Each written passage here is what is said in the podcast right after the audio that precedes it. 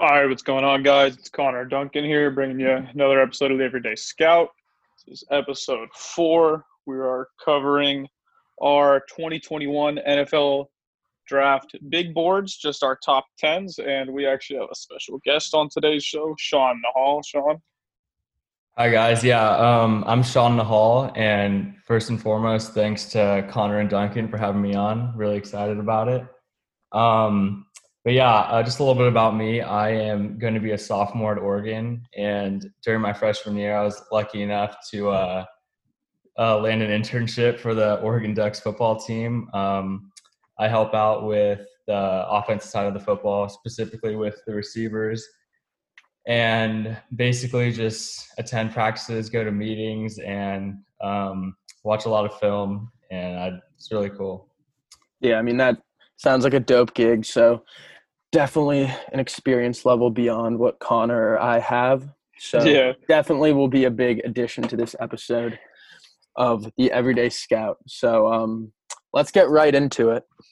Top 10 2021 college prospects according to us. Um, I guess I'll just start with my number one guy, someone that Shaan has seen up close and personal many times, I believe and that is Penei Sewell, the offensive tackle from Oregon. And, you know, I totally understand a quarterback here, Trevor Lawrence, maybe even Justin Fields. I just feel like Penei Sewell is kind of like Chase Young last year, or going back a few years, like Quenton Nelson at guard. Like, I feel like he steps into the league as a rookie and like could be an all pro. Like he's that kind of guy. Like, I mean, Mhm. listed listed at 6'6", 330, moves like a tight end. Incredible power. Um, I mean, he got Heisman votes last year. So I mean, he's just Yeah. he- he's just can't miss to me. I feel like even Trevor Lawrence, where he's at quarterback, this is not taking into account posi- positional value, obviously. Um, but he's my one. So All right, I'll just going off of that. My number one draft prospect for next season is the obvious Trevor Lawrence. Um, I mean, he's been touted as the best quarterback prospect since Andrew Luck, which doesn't seem like it's that long ago, but now that Luck's retired, it's kind of becoming kind of long ago, Um, yeah, means something. Yeah, I mean, he was the number one recruit coming out of high school, going to Clemson. He's six six, rocket arm, not a scrambler, but he's mobile enough. Runs in the four sevens. I mean, he can do pretty much everything. Uh, there's a reason that he's touted to be the best quarterback prospect since Andrew Luck. I mean, he's calm. He can hit every throw. He can read defenses. He does everything you want in a quarterback. And I mean, barring an injury or just a disaster of a season, because I know I know Clemson can seem kind of pedestrian at times, which I don't know why as such a great po- program that that tends to happen because we saw it a lot last year that they were squeaking out wins. I mean, I think he starts the season as the Heisman favorite, and I this team should be in the playoff. And I think Trevor, I think if Trevor's the number one pick, and it's his to lose. yeah, you can't fault can't fault that ranking. What about you, Shaan? Um, yeah, I went a little bit hot for my number one as well. Um, obviously not Trevor Lawrence, but I went with um, Justin Fields. And as much as as hard as it was for me to do that, because I love Trevor Lawrence, because I'm a Colts fan, him getting comparisons to Andrew Luck, I obviously love. Um, but you know, I think this could be a no-brainer, contingent on you know Lamar Jackson's continued success next year and going into his third year, and especially Kyler Murray's growth from year one to year two. And it seems to kind of just be like the direction the NFL is going, um, with more speed at quarterback, and obviously these guys can throw with the best of them as well. So I had Mhm. to put Fields at one, just contingent on a lot of things, but it seems to be the way the NFL is heading. Yeah, I mean, yeah, he's, they're he's- definitely different yeah. quarterbacks too, and I think it's I think the funniest thing about it is that I think these guys are kind of a flip flop based on what kind of guy you prefer, and they fought each other for the number one quarterback coming out of high school too, so they've been battling for years now. Right. Yeah, I I mean- mean Trevor Lawrence won the head to head too last year, but I still had to go with Fields. Yeah.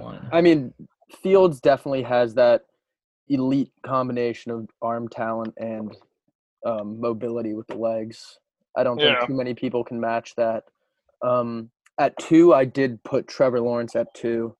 Um, and I think the the clearest way to sum him up as a prospect is like he's kind of got that Mahomes attribute of like as a play caller, every blade of grass is accessible with him. Like any play, any route combination, he can throw it anywhere on the field, rolling him out of the pocket to either side. Um, he can make any throw. You'd like to see more consistency with the ball placement at times. You saw it against LSU and Ohio State, two very talented defenses late in the year. Um, and you know, over the course of his career, I think he definitely benef- has benefited from guys with huge catch radiuses like Justyn Ross and Tee Higgins. Um, Mhm. But again, all of the tools are there, and he's a very underrated ball carrier. Like watching him carry the Definitely. ball, Yeah. I am not. I'm. I don't think there's a big gap between him and Justin Fields in that category. As big Just people straight line think. speed. just straight line speed, and just like he's tough. Like he'll put his shoulder down to get some first downs where he has to. Um, He's massive. yeah, so I had him at two. So my number two, I had Penei Sewell, the tackle at Oregon. Um, I mean, like Duncan said earlier, we had an offensive tackle getting Heisman votes, which should be eye opening to everybody. I mean, PFF described his sophomore year as the single greatest season from an O lineman in college football history. And that's not a light statement, no matter who's saying it. Um, I mean, he gave up seven pressures in 2019. He's a physical freak, and it's like Duncan said earlier, he's the Chase Young of the draft, where he's he's going to be the first non-quarterback taken, barring a severe injury. Yeah, 100% agree. Um, I had Trevor Lawrence at two. And, you know, for those reasons, obviously him being getting those comparisons to Andrew Luck and John Elway back in the day. Um, you know, I mean, his resume speaks for itself. He's already played in two of the biggest games in college football as a true freshman. He beat Alabama um, by a lot, I should say. Um, and then his second year, he was the runner up to what a lot of people think was the best college football team ever, maybe in LSU with Joe Burrow. Um, so yeah, I think Trevor Lawrence is my uh, clear cut too. Yeah, I mean, again, all the talent you could want. Um, similar mobility to Mahomes, probably a little bit better in that category, and the same arm talent. All right, moving on to three. This is where it gets, um, for me, a little interesting. But I put Micah Parsons at three, Okay, I like and that. I like I that. I love Micah Parsons. I do Like too. I'm, I have a man crush on Micah Parsons. it's hard not to. it's hard not to. His testing numbers are he's not quite as tall as Isaiah Simmons or long, but his testing numbers are going to be similar. You But wouldn't the di- believe he's a Yeah, linebacker. but the difference is he's he's a legitimate inside backer in the NFL who can take on blocks at 245 pounds. He's not really a hybrid guy like Isaiah Simmons. Isaiah Simmons, you know, he can play in the box, but at a you don't kind of want him in there uh, all game. You take Mhm. a pounding, but Mike Micah Parsons is your every down linebacker in the NFL. Incredibly productive too. Great blitzer. Um, kind of like Devin White coming out of LSU, except he's just bigger and longer, but Mhm. athleticism and ability to just play pure inside backer. Um, and he, he didn't even play linebacker in high school. He was a defensive lineman, still continuing to learn the position. So his upside is off the charts, in my opinion. Yeah, so I had Justin Field as my number three prospect. I mean, there's not much else to say besides he's a freak. I mean, a, a very rough comparison would be Cam. He's obviously not Cam size because the only guy who's the same size as Cam is Big Ben, and he's not in shape because Cam's just a physical freak. But he's 6'3", he's a thick 220, 225.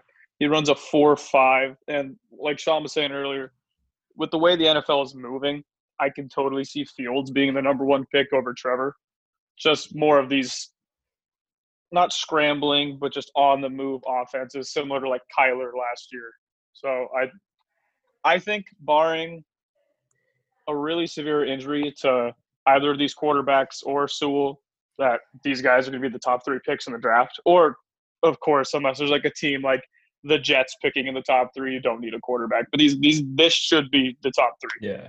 Right. Um, I, I just want to touch on that point you made quickly, the comparison to Cam. And I think that's actually a really good comparison because it almost it makes me think like a team that takes Justin Fields is probably a team like almost what the Chargers are probably going to try to do with Justin Herbert.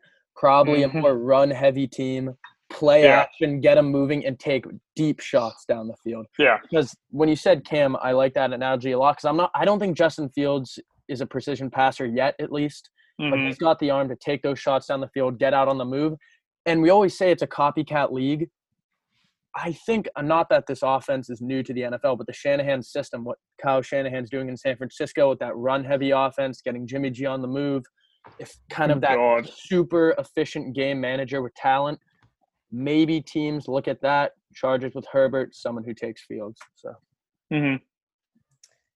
Yeah, um, at my number three, um, I didn't want to have any Oregon bias putting him higher, so I have Penei Sewell. yeah, um, you know, I think last year, um, as good as Herbert was, I think a lot of Oregon's success can be credited to the O line. I mean, Travis Dye and CJ Verdell had really great rushing years, and I think with the new addition of the offensive coordinator Joe Moorhead, I think the offense could be like really comparable to that 2016 2017 Penn State team with Saquon Barkley.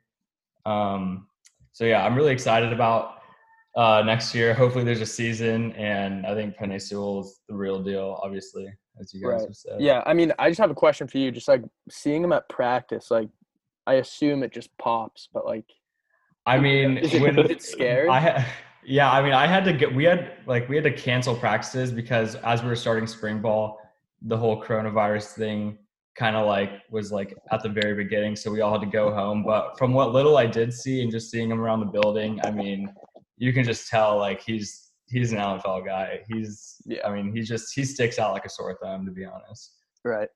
in a good way. Right, exactly. All right. Um, moving on to four. Um, again, a tough call here, but I'm gonna go Ja'Marr Chase. Again, I'm I really try to look at it separate of positional value, and he's a guy that I think a lot of draft expert guys on Twitter have talked about this. Like, it's almost a lock that. I mean, he's considered wide receiver one by pretty much everyone right now. I would say as a Yeah, consensus I would agree. he's almost a lock for his stock to drop just because his Yeah. production's a guarantee to drop without Burrow. And he's probably not going to run like an eye popping time at the combine. Not that he Yeah, it'd be like four fives. Right, but like I don't know. You just watch him play. He he can do it all. He's the jack of all trades. Great at the catch point, even though he's only six foot. He kind of plays bigger than his size in that regard. Kind of built like a running back and runs like it after the catch. Very explosive, consistent hands, and just like a big play threat wherever he gets the ball, short, intermediate, or deep. Absolutely destroyed a first round corner in AJ Terrell in the last college football game we saw lit him up for like 200 yards, multiple scores Yeah. in the biggest game of the year. So I will go Ja'Marr Chase at four. What say you? Yeah, so I also have Ja'Marr Chase at four, um, pretty much for all the same reasons. I mean, he had nine catches for 221 and two against Clemson, and that was going off of his Biletnikoff winning season, which, I mean, he had 84 for 1,780 and 20 tugs, and obviously that's being paired with what I think is the greatest college quarterback season of all time by Burrow last year, 60 touchdowns. But, I mean, like you said, he doesn't really have like an archetype. Like he's not a burner, he's not a jump ball guy, but he can do everything. Right. Because yeah. like he's big enough, fast enough, and I know some to some people like it means he's like not great at one thing, but he's great at everything. And I think that's the thing that sticks out with Chase. Obviously, the production's gonna dip off because I mean you lost Joe Burrow, but I I mean he's guaranteed to go in the first round no matter what, unless he terrible injury. But Right. I I think he's everybody's he should be everybody's number one receiver. Um, well, he's not mine. I have him a little later down this list. but, There we go. Um, um, at number four, I went with um, I went with Gregory Rousseau from uh, Miami. I mean, last year having 15 and a half sacks, um, just like his frame was what stuck out to me the most. I mean, he's kind of like this new age defensive end with his frame. He's tall, um, he's fast, and I think you know, assuming his season doesn't dip in production from last year, I think he um this four and five spot for me is a little iffy, but I think he's going to be four. I like I like his game a lot. Yeah, I mean his frame is just insane. Um, Yeah. and he, he rushes if you watch a lot of production a lot of his production also comes from the inside rushing from the inside so Mhm. almost like a Tehran I mean he's not quite as as thick as those guys yet but like a Tehran Armstead who can rush inside or out someone who's versatile like that especially on like a third down situation um so yeah definitely a versatile guy um at five I have a bit of a, a reach here but I was going through watching him play last year and I just I feel confident he's going to be a top 10 pick, very confident, and that is Shaun Wade from Ohio State, the corner. And they had two really good outside corners last year, obviously Jeff Okudah and Damon Arnette, both first round picks. And he was forced to play a lot in the slot, which is a little out of position for him. He's 6'1, about 195, so he has really good size and length.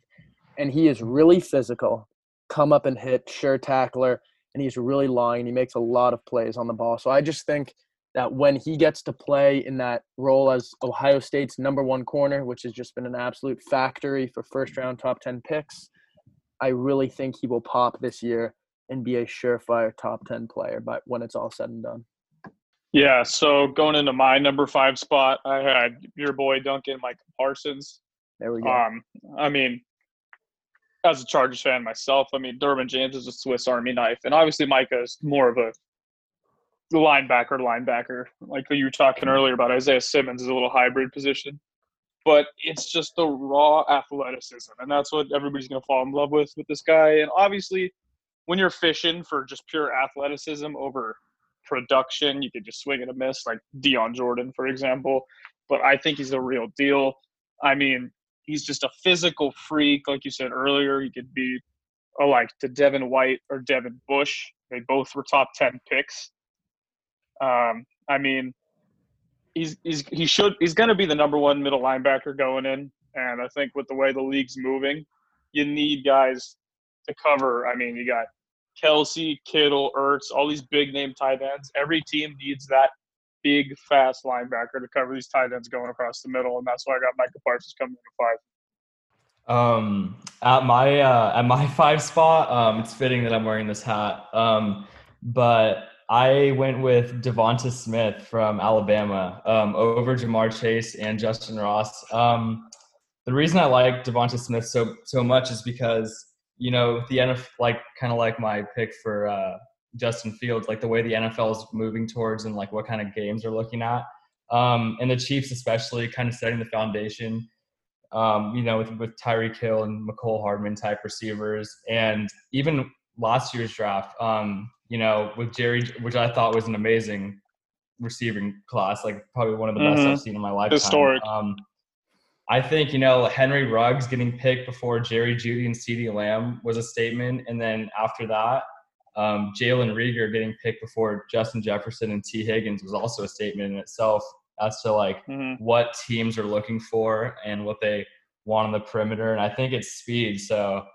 I mean, no one has more speed than DeVonta Smith right now. I don't think. Maybe Jaylen Waddle um, in college football, but I mean, I really like DeVonta Smith, so I put him at five. Yeah, and he's also- apparently faster than Ruggs too. Yeah, also really great at the catch point. Um, really good ball Mhm. skills and length. Mm-hmm.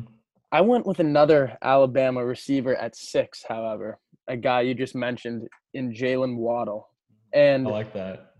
I don't know. When I watch him play, I really do see Tyreek Hill. I see Tyreek Hill Wow. just stupid. More than you do with more than you do with DeVonta. More than I do with DeVonta Smith, and I'll tell you why. I think Waddle, even though he's a little smaller, is a little more of a physical player. And Tyreek, even though he's only 5'9", 5'10", he packs a punch. He's like 200 pounds. Mhm. Mhm. handles contact really well. There's a play early this year where, Mah- where Mahomes just kind of threw it up, and he out jumped two defenders for a jump ball, even at his size.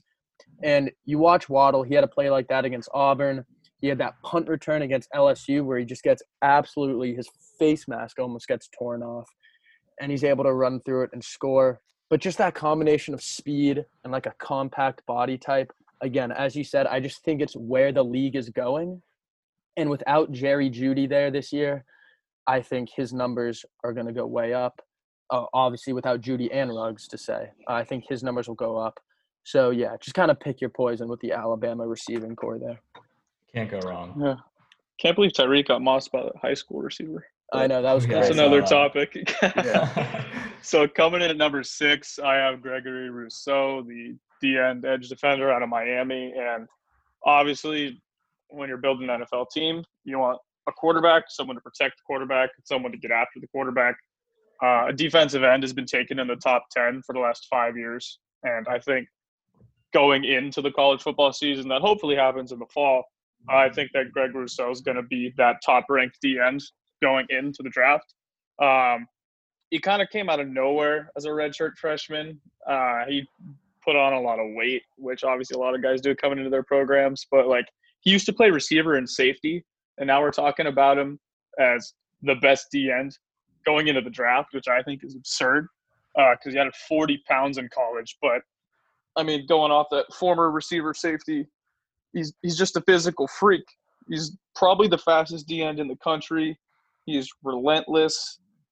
Obviously, the U might not be back, but I think Greg Rousseau is a star for Miami, and I think he's going to probably be the first edge defender picked in the draft. For my number six, um, I try to make this like almost as realistic as possible in the sense that like I like wanted to have like linemen like higher up in the list just because that's Positional value. Yeah. that's how like yeah drafts tend to go. So I had Walker Little. Um, despite his injury last year, I mean the tape speaks for itself. Um, would have been a first round pick. Um, and I think the way Stanford's kind of like trending upwards right now, um, I think the lines, their lines, like probably like the strongest part of their team from what I've seen. Um, Mhm. So I think I think Walker Little at six. I had him at five uh, previously, but I had to bump up DeVonta Smith just because I like him so much. So that was that's my six. Yeah. Yeah, I mean, I yeah, I definitely love Walker Little. I just think, as you said, with his injury, Yeah. Um, that's I'm just not quite sure I'll bounce back from that. Hopefully, it's very well. Um, but I just yeah, I couldn't put him in mind just because of that. But certainly, like an injury honorable mention for me. Um, at seven, I have Trey Lance. I have Trey Lance, a quarterback from North Dakota State. Um, and it was close. I think him and Fields for me are very even. Definitely a tier below Lawrence in my mind. And I just went Lance, even though it's the level of competition will always be a question. And he'll always be knocked for that, which is fair. I just think he has a little bit more of a pure stroke uh, release and arm than Fields does at this point. Um, he's he has good long speed when he's carrying the ball. He can rip off some runs. Um, obviously at the FCS level, but he has a really good natural arm. Can attack any area of the field, he, and he protects the ball too. Again at the FCS level, but didn't throw a single pick last year. I know Fields was very good in that category as well. Um, but I went Trey Lance at seven. Yeah, I thought I was getting a little hot, but I also had Trey Lance at seven. um, I mean, there's so much to say about this kid. I mean, 28 touchdowns to zero picks, and again, FCS level of play, but within the program, we've seen Carson Wentz become a young star in the NFL, and this guy also, alongside with not throwing a single pick last year in 15 games, he was a thousand yard rusher on the ground. So he's just a pure workhorse. And he's got all the physical tools you want. I mean, he works a spread offense up there in North Dakota. He can read the defense. Obviously, you know, guys will have their own little opinion based on the FCS level of play that he's been going up against, but I I think he has it. I see it when I watch Trey Lance play. I think he's going to be a great NFL quarterback, and I do think the gap between him and Fields is pretty close, like you said, Duncan. Um, yeah, 28 touchdowns and no picks, impressive anywhere. So that's definitely true. Um, for my Mhm. number seven, um, I had a, I had Micah Parsons. It's a little little deeper than you guys had him, but for a lot of the same reasons you said, I had his pro comp. I mean, right when I saw him, I thought of Isaiah Simmons. Um, I mean, last year, 109 tackles, 14 tackles for a loss, four forced fumbles. I mean, he's just always around the ball. It seems like so. Yeah, he's my he's my seven. Exactly. Yeah, very capable blitzer as well, um, which is pretty Mhm. big in the league nowadays. Um, so at eight, I had Justin Fields. Um, I just don't think he has as pure stroke right now. Um, personally, ton of upside. I just something, something when I watch him play, I I don't know that the offense at Ohio State feels pretty manufactured. Not that everyone's isn't. Not that everyone doesn't have a lot of help. Um, Uh-huh. but I don't know, just a lot of first reads from him I see, but I see a lot of I think he'll pop this year as well. I think overtaking Trevor Lawrence is within reach for him for sure. I know I have him a little low here at 8, but that's that's just what I see. Yeah, coming here at number eight is my first corner on the big board. I actually have Patrick Surtain the second here, coming out of Alabama. And obviously, Alabama corners have this very large stigma of failing at the NFL level. Uh, obviously, coming in with the pedigree as Patrick Surtain the first, his father was a Pro Bowl corner back in his day. But he's a six foot two, 200 pound corner. Shut down last season Alabama runs in the low four fives. He's got a 35 inch vert. I mean, I think he's got all the physical tools, and he had the production last season to show that he's going to be a first round corner. Yeah, I also had Patrick Surtain the second at um at eight. Um he I mean he's a big body, standing at six two, and like you said about Alabama corners, doesn't need to be said again. I mean, they're just so consistent um with their projection. Uh he's actually bigger than Jalen Ramsey. And that stood out to me the most because Jalen Ramsey sticks out like a sore thumb as well on the football Mhm. field and can run with just about anybody. So I like Patrick Surtain at eight. Yeah. Uh, just continuing with that, I have Patrick Surtain at nine. Again, for all the reasons you guys said. Um, his deep speed isn't great, as you mentioned, is probably like a four or five, but with his length and physicality, I think that won't matter too much once he gets to the next level. Nick Saban is notorious for being a phenomenal defensive back coach, so you know he will be sound technically when he enters the league.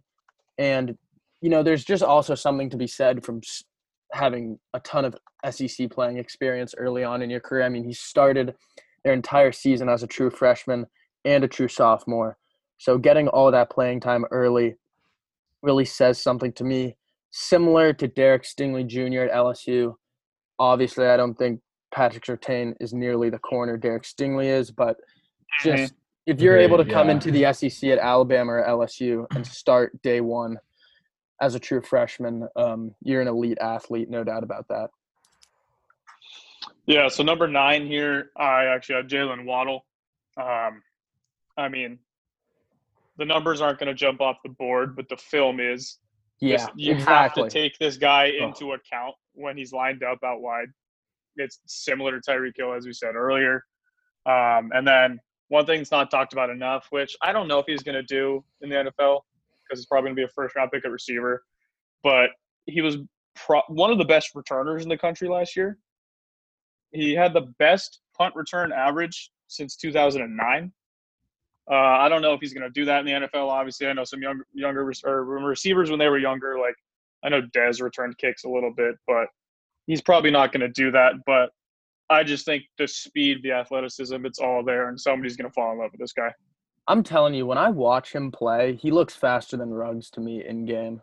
I'm not sure what his Yeah. time will be, but the way he Yeah. pulls away from guys, I mean, going back to the Georgia SEC championship game where Hurts brought him back, he had this one play where he like caught he like caught a dig like over the middle of the field. It was like an intermediate route and it was kind of behind him for so he stopped. And then you got Richard LeCounte and J.R. Reed, two all American safeties there from Georgia, and he just it was like a motorboat against a canoe, right up the sideline, 50 Mhm. yards. Um, just can score anytime he touches the ball. Yeah, Yeah. I like J- I like Jaylen Waddle at nine too. Um, you guys almost made me want to change it, but um, I'll stick with him. Uh, I got I got Justyn Ross out of Clemson at at nine. Um, I mean, he's 6'4", 205. Um, that frame is absolutely ridiculous. He'd be bigger than a lot of the NFL receivers. I think I think Julio's 6'2", and he's already just looks massive. So I think 6'4", 205 is just absurd. And I don't think he's going to have a dip in production. He might even be better this year with Trevor Lawrence going into his third year starting. So yeah, Justyn Ross at nine. I like that. Yeah, phenomenal ball skills, similar to Tee Higgins. Um, Mm-hmm. I just think he has a little more pop than Tee Higgins. Honestly, I definitely agree that I like him more as a player uh, going into the draft. Um, Mhm. then with my final spot at ten, a guy you guys have already mentioned, I have Gregory Rousseau, the defensive lineman from Miami. I say defensive lineman, uh, not edge, just because again I saw a lot of him rushing from the inside, which I think is really important going into the draft, having that uh, tool in your uh, toolbox. But yeah, just incredibly long, very raw. You watch him; he doesn't really have a wide variety of moves. He just kind of overwhelms people with his length and movement skills, which again, that's great. Um, but if you can get him in the league, coach him up, you're looking at definitely an all pro player ceiling.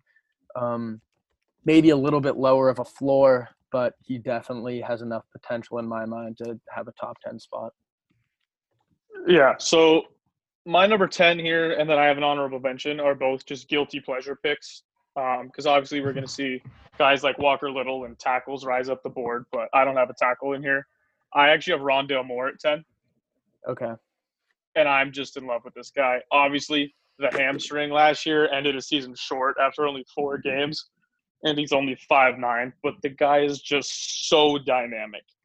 And I don't remember the last time we saw a big guy coming out of Purdue, a big NFL draft player, but I don't know what else to say about this kid. I mean, his freshman season, he had 114 catches for 1,300 yards and 12 tugs. He was first team All Big Ten as a true freshman and Big Ten Freshman of the Year. Obviously, we need to see how that hamstring's doing, and we never know how good the Purdue offense is going to be. But I think this kid's going to pull it off. And then my honorable mention slash name to look out for is Journey Brown, the running back out of Penn State. That doesn't mean he's my number 11 guy, but he's just another guy I love going into this draft. And Penn State's running backs as of late, I mean, Saquon and Miles Sanders, both studs. Uh, Journey, 5'11, 215 ish. Apparently ran in the four twos, which is faster than Barkley, the high four twos, 429. Going back to high school, he had a 700 yard, 10 touchdown game, which goes to show that that's translated to the college level. He's just a big play machine. And those are my two. Those are my two draft crushes going into next year. Yeah, I, I like that. He really came on Journey Brown. That is came on strong at the end of the year as he started getting more carries in that offense. Definitely. so definitely a good Yeah, for sure. Um, finishing off my list at number 10, um, this guy, you guys had him quite high up in your list, but I have Ja'Marr Chase. Um, I mean, obviously, the 20 touchdowns um, is an insane feat at any level of football, I think. But, you know, like you guys said, also, um, I think he's likely to have a dip in production um, without Joe Burrow. But I also think it's just not going to be the same LSU team. I mean, 14 guys got drafted this year.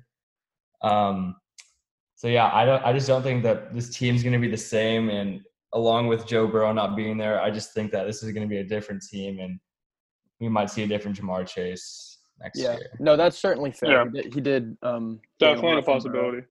All right. Well, that is all the time we have with our special guest, Shaan Nahal. Thank you so much, yeah, Shaan. thank thank you guys for having me. It was a yeah. blast. Um, hopefully you get to.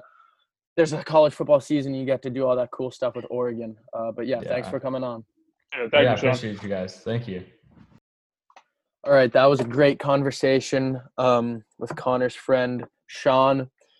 Added a lot of insight. Super cool gig he has with Oregon, uh, getting to work with that team up close and personal, and even get to do a lot of football related stuff, like watching film, which I was not lucky enough to do at Syracuse. So I was kind of in my bag when he heard he got to do that, but that's all right. Um, so as we do every episode, we're gonna do some gambling talk at the end here do some win totals. And we're on the AFC North in episode four, our last AFC division. Um, so we'll get into it. The Ravens at 11 and a half wins. Mm-hmm. This is just like the Chiefs, right? You have to take the Yeah, over. You have to. I think you have to take the over, especially with Ravens have the easiest strength of schedule, not only in the division but the, in every team in the NFL. Uh, I don't think it's How a does very that hot happen? take. How does that happen? I don't know. Well, didn't New England have the easiest last year, or was it the hardest? I don't remember. It was one. It was No, New England. New England has the hardest this year, I believe. Yeah.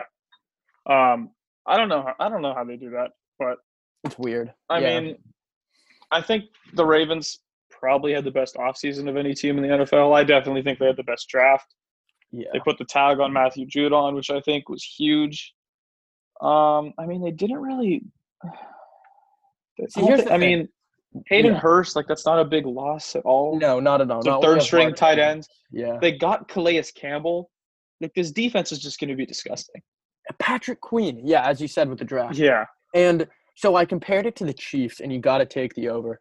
But after I said that, I kind of realized like, of these two teams that are going to be at 11 and a half, I mean, we haven't talked about San Francisco yet. I don't even know what their number is, but it probably will be similar.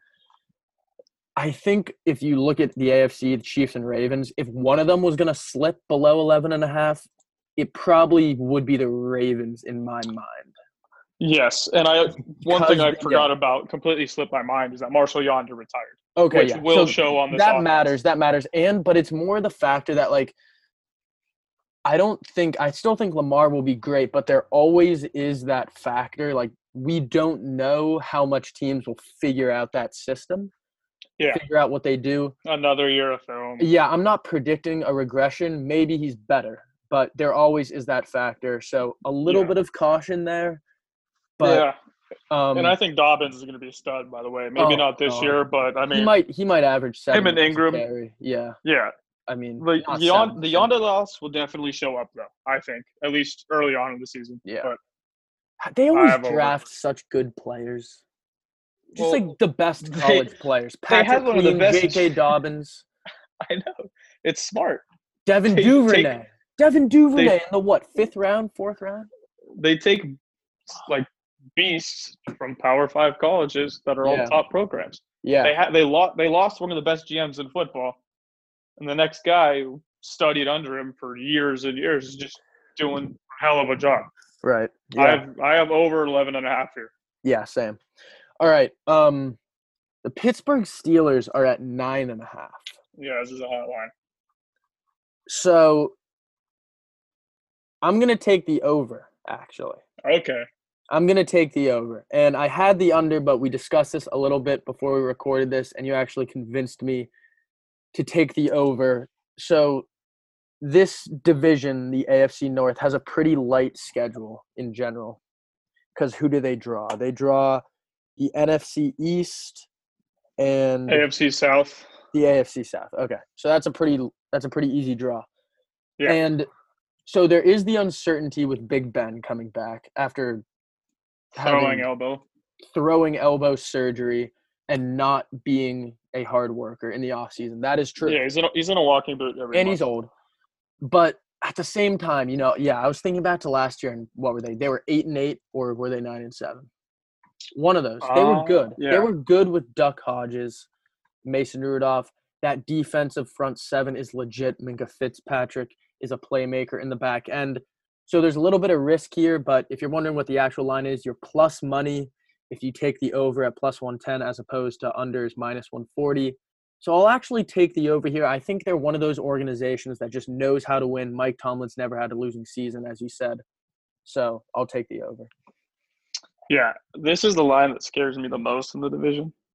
Um, Yeah, this is I this think is nine and a half is a hot number. Yeah. and it's it's it's all Big Ben's elbow. I mean, we've seen what they can do. Obviously, Juju had a down year last year, but I mean, he had the worst quarterback room in football throwing to him for the majority of the season with Duck and Mason Rudolph. No disrespect to Duck, though. Um, yeah, we would not do I this, do that on the everyday scout. We would never. Yeah, uh, that. I mean, I can just see the defense getting it done. I mean, it's it's all based on the health of the offense between Ben and James Conner. Um, I think Diontae Johnson is the real deal. I just, I just have a hard time betting on this because while Mike Tomlin's never had a losing season, nine and a half is so hot because I think they either go nine and seven or ten and six. Yeah, But I think I'm gonna have to take the under here and write them down for mm-hmm. nine and seven. right. I mean, hypothetically, if Big Ben is his old self, maybe he's like rejuvenated coming Then back. those I should don't go know. ten and six. Then they could win. They could take the division from Baltimore. I don't think that's out of the question here. I don't think it's out of it. I mean, it would definitely be a big upset, but this is the NFL. Yes. Yes. like, would it shock you if both if Well- Big Ben is his old self? It's the Steelers. Their defense is nasty. Juju's still there. James Conner's running the ball. They're good on the lines. The Ravens and Steelers both win 11 games, and like the Steelers get the tiebreaker. Like that wouldn't shock.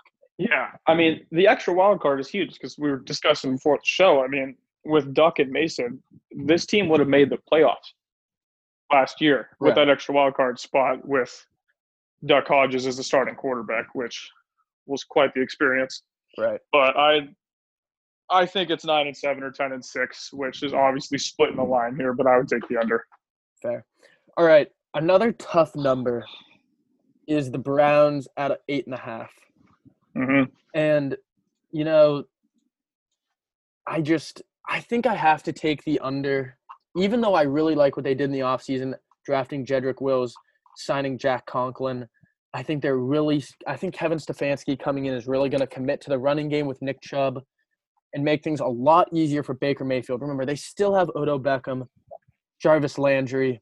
They just locked up Myles Garrett long term. They got some playmakers on defense, so I do think they'll be a lot better. I could definitely see them being a wild card team, a playoff team. But with the Steelers and Ravens in that division, I just trust those two franchises way more than I trust the Browns, obviously. And believing both the Steelers and Ravens will get to nine or more, I can't put the Browns at nine and more. I think they could be one of the best seven or eight win teams in the league, but I'll take the under. hmm Also, a little off topic, but going back to Pittsburgh, I think the loss of Javon Hargrave's going to show up on that defense. That's fair. At least, That's fair. yeah. They still have elite edge rush though. yeah, definitely. And Um, Cameron yeah, I definitely. still a beast on the inside. Oh yeah, um, yeah. I mean, eight and a half for the Browns here is kind of hard. Uh, we're all still feeling a little burnt after what was hyped up to be the Super Bowl contender with a young, young quarterback and superstars like Odell, Myles Garrett. Um, it's just such a hard line. But like you, like you were saying, I mean, I'm going to take the under here, but I think it's a really close line, like the Steelers. Like I have, I have the Browns under eight and a half because I haven't won eight games. Right. Yeah. so I, I agree. It, it's, it's just if Baker's good, which I, I do think Baker's good, but if he makes the most out of what he has around him, which is what everybody hopes he can actually do. But I mean, I think coaching was a big issue last season, so hopefully you got the right guy now. But if they blow up, I can see him going ten and six. Yeah. But I think talent alone is enough to get them to eight wins, even if it doesn't fully click. I mean, I just think philosophically this year they're gonna take. They're gonna. They're not. Baker Mayfield will not be the deciding factor in them winning games to the extent that he was last year. Nick Chubb is legitimate. I think you can make a very good argument. He's a top five running back in the league. And again, with their additions on the offensive line, I think they're going to Yeah. pound the ball, a lot of play action, getting Baker on the move a little bit. Um, they'll just make things easier for him. Odell will get down the field off play action. Yeah, that's the thing. Baker So- got killed last year, and I think Conklin and Wills helps a lot. should Yeah. sure that up immediately. So Exactly. it, it that's why I think it comes down to Baker just producing because he has the protection at this point. He should. Um, I mean, Austin Hooper.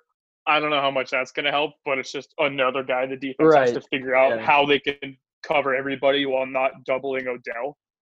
You're gonna have some matchups. Should be huge. You're gonna have. Some I think. I mean, I don't think it's talked about enough how they lost Joe Schobert and Christian Kirksey at linebacker. It's really thin there, that's a good point. but they signed Karl Joseph. They got Grant Delpit to help their secondary, which I actually think is a pretty talented secondary. But I just think the linebacker corps is a little lacking. Um, God, it's just Baker should be so great, man. It's just so hard. Yeah. Um, hopefully we see it click, but yeah. I'll I'll take the under. Yeah. Definitely agree there. And the last team in this division, pretty certain they will come in last in this division. the Cincinnati Mhm. Bengals. They're Yeah. at five and a half, and you know I was going through their schedule, and I actually had them with more W's until December than I thought I would. But Mhm. their final four games they get the Cowboys in Cincinnati. Then they get the Steelers in Cincinnati. Then they go to Houston and Deshaun Watson, and then they get the Ravens at home. And Deshaun's going to be playing to play on that Right. Saturday so- one o'clock wild card game. Yeah, that's four year. losses to end the year right there. Maybe one Yeah, win if Dallas. Dallas is, but they probably won't without Jason Garrett. But Yeah. there's no way this team gets to six. I think Burrow is pretty good in year one, but again, with the offseason rookie QBs at a very sizable disadvantage, um, there's there's just no way they get to six. Yeah, I mean, I don't think this is the worst team in the NFL, which is good considering they just had the first overall pick in the draft. Um, right before that four-game gauntlet at the end of the season, they have Washington, the Giants, and Miami, which should be all winnable games. And then, I mean, I think they'd be Jacksonville, but I, I definitely cannot. I can't even see five wins, so I can't see over five and a half. Um, I mean, they still got Geno Atkins and Dunlap. They signed DJ Reader. The D line's great, honestly. Um, the secondary, they got. I mean, they overpaid Trae Waynes, who I never think panned out. Mackensie Alexander's okay. Yeah, there's a lot of Um, I mediocre think- there. I don't think they're going to replace Darqueze Dennard fully, which he didn't even do that much. It was all pretty much William Jackson. But I Right. just, Yeah, I mean, there's don't no know, way they man. get to six. There's just that'd be that'd be a shocker. I would nah. And then like, is AJ Green going to play? Like, I don't. yeah, Probably- I, he- I maybe. mean, he's healthy. They have Tee Higgins too, so they have a ton of size on the outside. Higgins, Boyd, AJ Green, Ross, and Auden Tate. I mean, Auden Tate might get cut actually. Now that I'm looking at this, but like Burrow should have weapons, and I think No, they're gonna make some plays on the outside. Jonah Williams coming back for this team is huge. By the way, Yes, along Um, not getting to play in his rookie year. Yep. yeah, former Davis High schooler Jonah Williams. But I mean, I don't know, man. I just, especially like we were we were talking to before the show. I mean, just the offseason program being so up in the air. It's a rookie quarterback, man. Yeah. This entire team's around Burrow, and I I do think Burrow's a stud. But Yeah. I mean, obviously, he's he's not a rookie rookie since he's 23. Like he has the playing experience, obviously not in the NFL, but he's got years of at least college football experience to prepare him, especially that monster season at LSU last year. But I just think it's going to take a couple years to put together. I have I have under here for Yeah. Bengals. agree on that one as well. Um, so that was the AFC North, and now we will move on to a mailbag question once again Yeah. provided from our loyal listeners. We are very appreciative of your submissions, so keep submitting them to us on Twitter and Instagram. Uh, Connor, do you want to go over this question first? Yeah, so this question comes in from Noah, faithful fan of the pod. Uh, Noah asked, "Hey guys, so what does Joe Douglas need to do to turn the New York Jets into an attractive landing spot?" For free And- agents, I would assume. Yeah. Yes, for free agency. Um, I think there's a short answer here, and that's to hand Adam Gase his last paycheck, give him a bus ticket, say thank you, and never see him again. Yeah. I Um, think that would. Yeah. I mean, that would help. it's it's starting to get really ugly. It was already bad with the talk of immediately after signing Le'Veon Bell that they were going to trade him within three months of signing him. Um, Yeah, you got to be on I mean- like that. Doesn't that's just mind boggling. and I know Jets fans are still pissed about letting Robbie Anderson walk and just Sam Darnold just being hung out to dry out there with no weapons. I mean, you can't let Robbie Anderson walk and then sign Frank Gore. Who, God, love Frank Gore. I mean, NFL great Frank Gore, top five rushing yards of all time. But like, what? Why? What's the? It's just it's a waste of money at this point. I just none of the see, I agree. make sense. I agree with that, but I do trust Joe Douglas. I really do. I think he I knows what do. he's doing. I liked what they did in the draft. Didn't love it, liked it, but that's saying something for the Jets. But, But here's the thing: I think it's it's Yeah. Gase that you, I like. Gase is gonna spell Le'Veon with Frank Gore. Like, think about that. yeah, And I love Frank Gore. I mean, Frank Gore might be playing with his when his son gets into the league in a couple years. But I mean, I just God, man. I mean, there's no other. There's nothing else holding them back from being an attractive destination. I mean, Quinn needs to take a next step, obviously, um, and that whole arrest thing You're should be cleared up. um, Mekhi Becton, it's.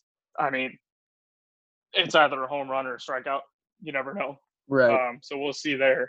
Uh, I think pretty positively about Makai, so I think that'll work out, and I think as long as Sam can throw over him. Um, I mean, I wasn't extremely high on Denzel Mims, but this team's number one receiver is Quincy Enunwa? Question mark. yeah. It's. Like I th- think it should be Le'Veon. Le'Veon's the best receiver on this team right now. oh yeah, without question. Um, but like just going good, back to but- the the specific question, it's funny. Like the wording, like an attractive landing spot.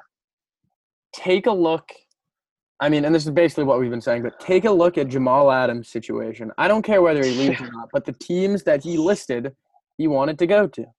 I believe They're attractive. they were all just like the teams with the best Super Bowl odds, more or less. They're just good pedigree Right? teams. They're coached well. They're ran well. They Exactly. Good roster. So That's not I easy to just do. the yeah, first no. step to that is just surround Sam Darnold, and you and you touched on letting Robbie Anderson walk and whatnot. But I mean, I do like their first two draft picks. We I think we all thought they had to go tackle receiver, Either maybe order, yeah, receiver definitely. tackle, and like we were like they had to like you have to get those two young pieces for Sam Darnold, and they did, and they got good players at both spots for good value. Also, So, Bryce Hall was pointing in the right if he's direction. healthy, For who? Who was? Bryce Hall. If Bryce Hall is healthy, Yes, I agree. From and I do think Ashtyn Davis is a stud. He's a track star. Yes. If you I can get like Bryce. Hall and Ashtyn Davis in there with Jamal and Marcus Maye, that that's a foundation for you. yeah. But if the best player on your team wants to leave because of your head coach, that's the number one red flag of not being an attractive destination. yeah. I mean, so I think we And I mean- agree that this comes down to Adam Gase. He's a coordinator, not a head coach. Classic example of that, in my opinion. It's just, it's just hard to watch, man. Yeah. Like Adam Gase obviously is it's the so. whole- Yeah. It's just Just frustrating. It's the whole no football fan disease of, oh, I could do it better than him. Yeah. But I mean, you're looking at it. I mean, you see him on the And we sideline. probably he's could. so We he's probably so could. aloof. He's aloof. Ever since that press conference with his fucking eyes, dude. You were Yeah, no, "Oh, it went downhill. Is this really what we did? And it's gotten worse since then. It hasn't gotten better. Yeah. No, that was a very mean- questionable start to his tenure as head coach. And obviously, Adam Gase, this stigma of being an amazing offensive coordinator. I mean, we got to think that was the Broncos team with Peyton Manning, who had the best quarterback Thomas, season Eric of all Decker, time in too, NFL yeah. history. Yeah. So you can't give him all that credit.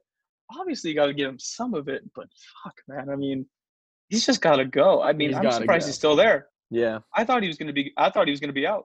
Yeah. I can't blame you. Um I I think he's the worst head coach in the NFL. I'll plant my flag right there, right now. uh, I mean Matt Patricia exists, but I, I mean, yeah, okay, you might have me on that one.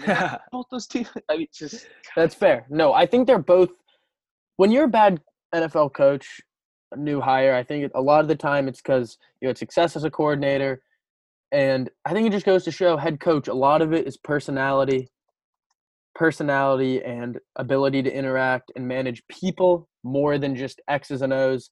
Guys that can do X's and O's and just focus on that are great coordinators, can be great coordinators. But you've got to be able to control an organization and lead grown men who are millionaires. And if you can't do that, if you can't garner that respect in the locker room, like Adam Gase, we can assume has not to this point with the Jets, at least Yeah. not with Jamal Adams, who I would definitely categorize as a grown man, then yeah, it's it's not for you. And you can be a great offensive coordinator, but leading a franchise, you might not find success. and like the number one stereotype of a head co- of a football coach is an asshole, right? And that's not even the problem here. Yeah, They just hate the guy. yeah, He's just fucking weird. He doesn't get along with anybody. And well, he, he might be an asshole just because of the disrespect of talking about how he just wants to get rid of all his best players all the time. I mean, he let Robbie walk. Who knows how long Le'Veon will be there? I mean, I do think if there's a season, Jamal Adams is wearing the Jets uniform. I agree. It would have happened by Uh, now, right? It just it should have. And I mean, obviously with the whole COVID thing, maybe if COVID wasn't going on and the conversations and the meetings could have happened, we could be seeing Jamal in Dallas this upcoming season, which it's gonna happen sooner or later, man. I mean, Yeah. Dak turning down a hundred mil should have the money to re-sign him. Right. Might be spending it on Jamal. We'll see. I don't People know. Should. But Anyways, this, this team has a glaring problem, and I think it's pretty easy to fix it, and they just don't see it. yeah, it's Adam Gase. All right. Well, that is all the time we have for you guys, our faithful listeners here on episode four of the Everyday Scout. Thank you for listening to our discussion about the 2021 NFL Draft Big Board. Should be a good class with a lot of elite Mhm. talent at the top. Great a lot class. Of really A plus prospects there. A lot of different schools than usual, Sewell. too. Yeah, no, there's some good variety. A lot of good positional variety too. Got some linebackers, quarterbacks, tackles, receivers, um, defenders in general. So, anyways, give us a follow on Twitter at everyday underscore scout and keep looking for our episodes, which will be coming out throughout the off season. And we will announce our topics on Twitter. So, thank you guys. Thank you.